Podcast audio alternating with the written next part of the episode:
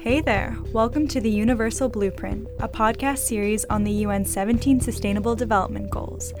The UN created these goals to be a blueprint to achieve a better and more sustainable future for all.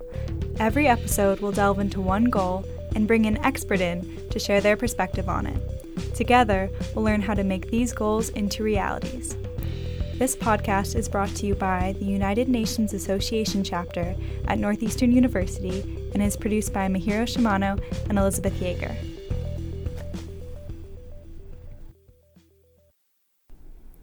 Welcome back to the Universal Blueprint. My name is Elizabeth Yeager, and I am the host of today's episode, SDG 6, which is on clean water and sanitation.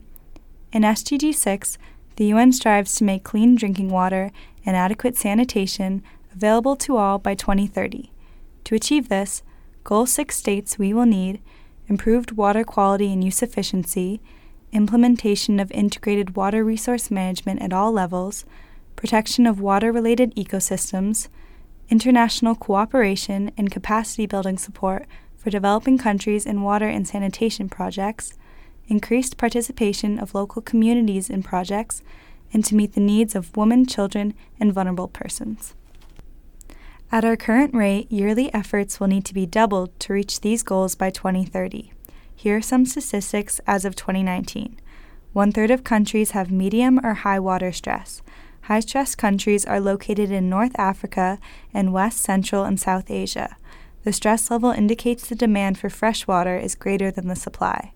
Out of 172 countries, 80% have medium to low implementation or better of integrated water resource management and 60% of those countries are unlikely to reach full implementation by 2030. From 2000 to 2015, the population using safely managed drinking water services increased from 61% to 71%, but in 2017, the percentage remained at 71%. Despite this progress, we will need a lot more change to occur in order to achieve SDG 6 by 2030. To help us learn more about making an inspiring change, we'll be talking today with Patty Hall, the president of H2O for Life. Patty worked as an educator at Highview Middle School in New Brighton, Minnesota for 20 years, where she taught social studies, language arts, and special education. In 2007, Patty continued her passion for educating through co founding H2O for Life, a nonprofit organization dedicated to teaching students about the global water crisis and SDGs. The organization connects schools in Africa to schools in the United States, allowing U.S. students to fundraise for water, hygiene, and sanitation projects in their partner schools. By engaging in these service learning projects, students are able to help those affected by the water crisis and become global citizens. Welcome to the podcast, Patty. Thank you so much for being here. No problem. I guess we'd like to begin by just asking you about your work at H2O for Life and how it began, how you started the organization? Okay, well, I'm a retired educator. So I worked in a middle school for 25 plus years and was a teacher for over 30 years. And towards the end of my career, I received a note from a friend of mine that I'd met in Kenya who told me that their children were dying because they did not have access to water and did I know anybody who could help. So I knew he was asking how I could make something happen. And I thought of the 800 middle school students at my school and thought we could probably do something. So that was the beginning of H2O for Life. That's amazing. Were you always passionate about the global water crisis, or did, is this something you learned as you were asked to help? I learned it as I went along because I truly knew nothing about it. I had traveled to Africa many, many times, and I always had clean water to drink. So I would see women carrying water, I would see kids carrying water, but I never really understood the breadth of the problem. And once this friend of mine told me that their kids were dying, kids that I had met, a community that I had been in, I just couldn't believe it. And I started investigating. And when I introduced it to my middle school, I had to learn a little bit about it so that I could do a presentation. And I was absolutely shocked at the enormity of the lack of access to water and sanitation around the world, basically. Mm-hmm. So we decided to focus on school since I was teaching in a school and develop school to school relationships so that students could learn about the issue and take action to raise funds to help students around the world have access to clean water, sanitation, and hygiene education in their schools. Was there someone that sort of mentored you along this journey? Is there anyone you met that helped you kind of Yes, absolutely. I don't think anything happens without meeting the right people at the right time. And I was attending a conference in Albuquerque, New Mexico, and I live in Minnesota. And a high school friend of mine said, Gee, it sounds like you did some work in water. You really need these two wonderful friends of mine who have something to do with water. So I drove up to Santa Fe, had lunch with a couple of people, and this one gentleman whose name is David Douglas had an organization in Washington, D.C. called Water Advocates, and they were advocating Congress to allocate funds for global projects around the world focused on water. And he said, Gosh, I just never realized that kids could do such great things. And I said, Kids do great things every day. People just don't hear about it. So I really thought I did one project. I thought I was one and done. And then all of a sudden he said, I bet you could turn this into something and, and provide a way for other schools to do the same thing.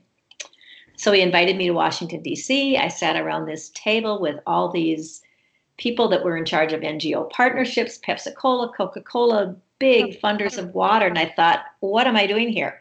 you know, we raised $13,000, which for my school was huge. But in the scope of millions of dollars, it didn't seem like much. But people looked at it as a new donor source for water, particularly in schools. So I wasn't planning to be a nonprofit founder, but I became an accidental nonprofit founder.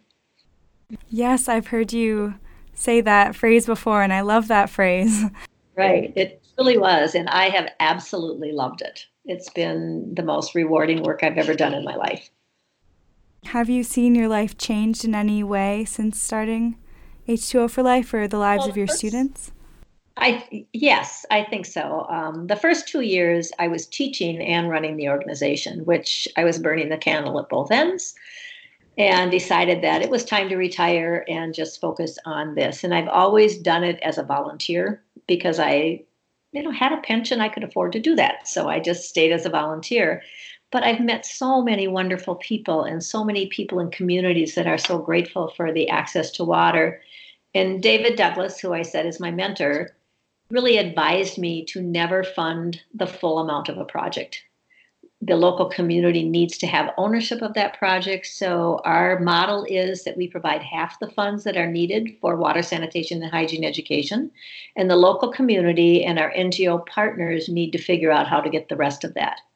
And oftentimes it's people providing local labor, sourcing of local materials, building bricks, doing everything they can to participate in the project, but they own the project when it's done. And our NGO partners also work to develop sustainability plans because it costs money to keep everything going. And so they have every school develop a plan of what they're going to collect weekly or monthly so that they can have some funds on hand if they need to buy something to fix something that has broken. That's great. So you're making these projects sustainable, which goes with our sustainable development right. goals. Right. I wish I could take credit for it, but I learned from the best, from people around that know what they're doing on the ground. No, that's wonderful. And I like the point you made about making sure that they had ownership because it truly, I think that does make a difference if it's coming from them as well, because then people get to keep the cycle going and keep learning Absolutely. how to make it better. Exactly. People always want quotes from children on how is it now that you have water in your school? And truthfully, kids don't even realize that they don't have what they need, but the parents truly do. You know, kids are used to being sick all the time, to having worms, to having all these diseases that come along in, with waterborne disease. But mm-hmm. once they have access to clean water and sanitation, it truly does transform a school. I remember the first time I visited a school project, I expected to see clean water and some changes, but they had built school gardens. They now had feeding programs. Their classrooms were cleaner.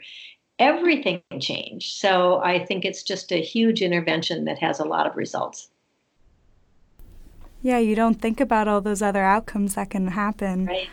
One of the goals of SDG 6 is ensuring that the needs of women, children, and vulnerable persons are being met. How have you seen women and girls in the participating schools be affected by this? Well, I think it affects everybody in the community.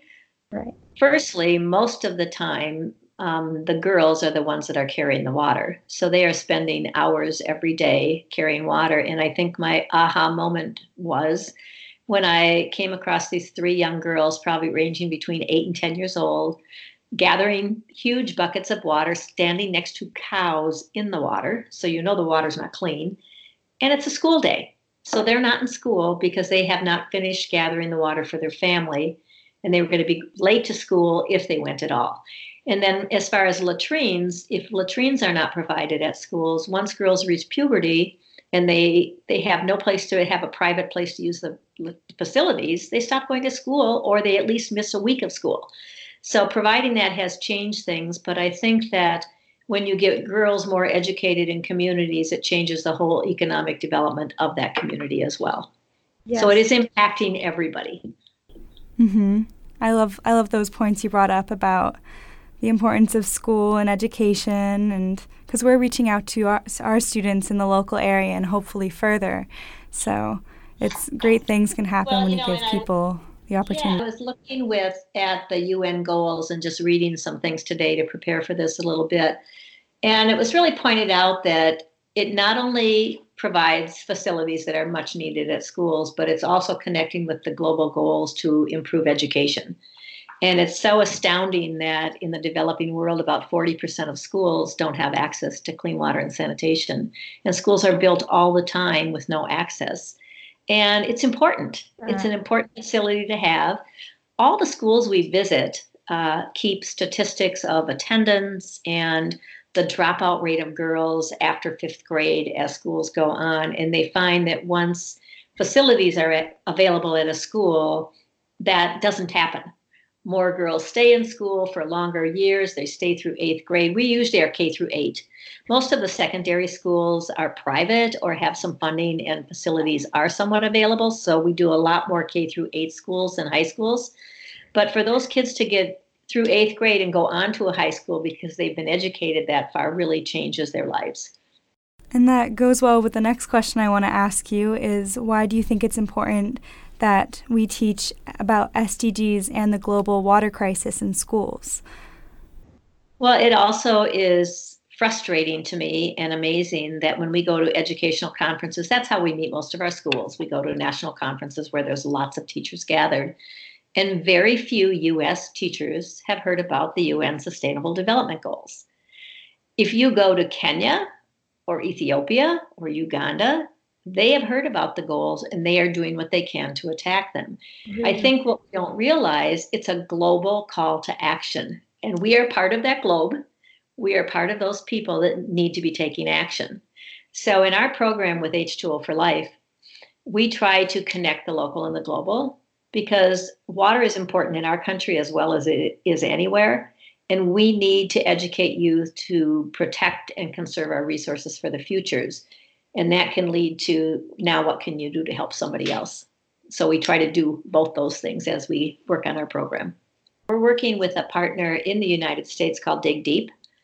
And they just came out with a study recently that portrayed the fact that 2 million people in our own country do not have running water or access to adequate toilets. So it's not only a problem far away in africa or central america or someplace else it's a problem in our own backyard so this year and last year, we actually have US projects posted on our website so that we are encouraging people to also raise some funds for those schools to get water and sanitation for kids in our own country.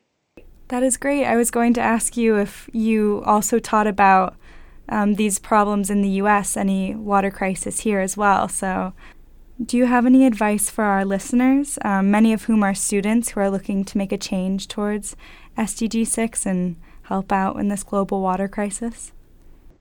Well, there's many things that people can do. You can do something literally in your own backyard.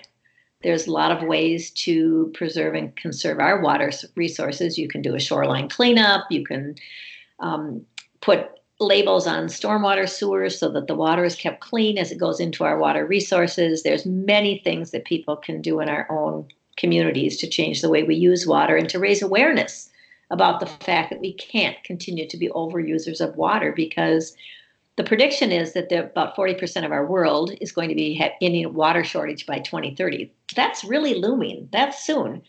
And that's going to impact states within our own country as well. So, yeah, for sure. Do you think, with all you know about SDG 6, and as you just mentioned, um, by 2030, that it'll be possible to achieve SDG 6 by 2030? I really don't think we're going to get there. There's so much need and so much to be done, but I think we're making a big dent and progress all the time on those goals. You know, just to look at our impact report just for what schools have done, and this is just kids, that we've had over 1,700 schools participate with us in the United States. So that's impacting a lot of kids.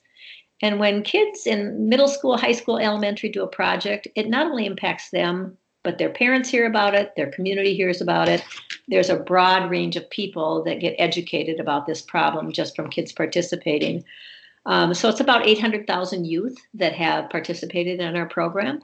And we've funded programs for 937 schools. So a lot of schools have gotten access to water through kids. And it's kids raising those funds. We don't have a corporate donor that's coming in with a million dollars. We have kids putting their nickels, dimes, and quarters together and making this happen. And about 425,000 kids now have access to water and sanitation due to the efforts of H2O for Life participating students. That is incredible. Thank you for all your work. And that's just yeah. amazing. That's so inspiring to hear. right. We were also wondering what you think you'd like to change for SDG 6 to be possible. Do you think there needs to be longer time on this goal or just that more action needs to be brought about? I, I've been working on this issue since 2007. Mm-hmm. And at that time, it was the SDG goals that went to 2015. And then the goals were reframed from 2015 to 30.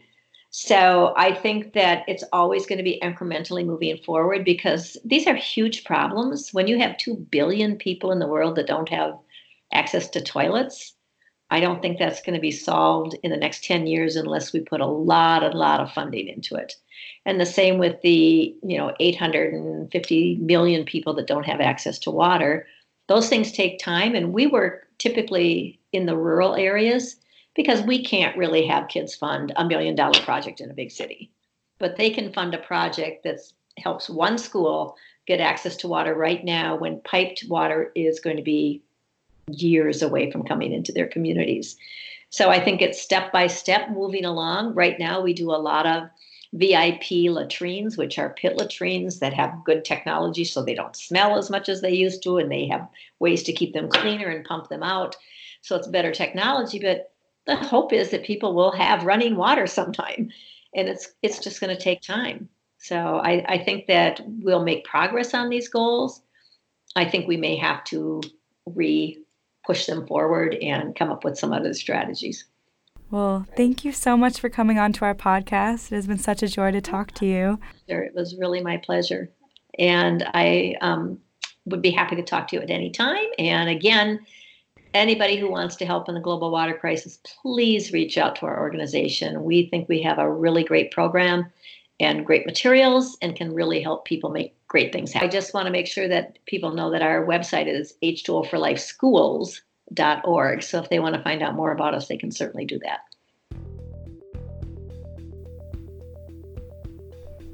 Thanks for tuning into today's episode on SDG 6 on clean water and sanitation. And a special thank you to Patty Hall for talking to us about H2O for Life and giving us insight on how the organization was formed and how it has transformed students' lives all over the world. We're so glad to have learned more about the global water crisis, and we hope you are inspired to take action starting from your own backyard. Join us for our next episode, which will be out next month. See you next time.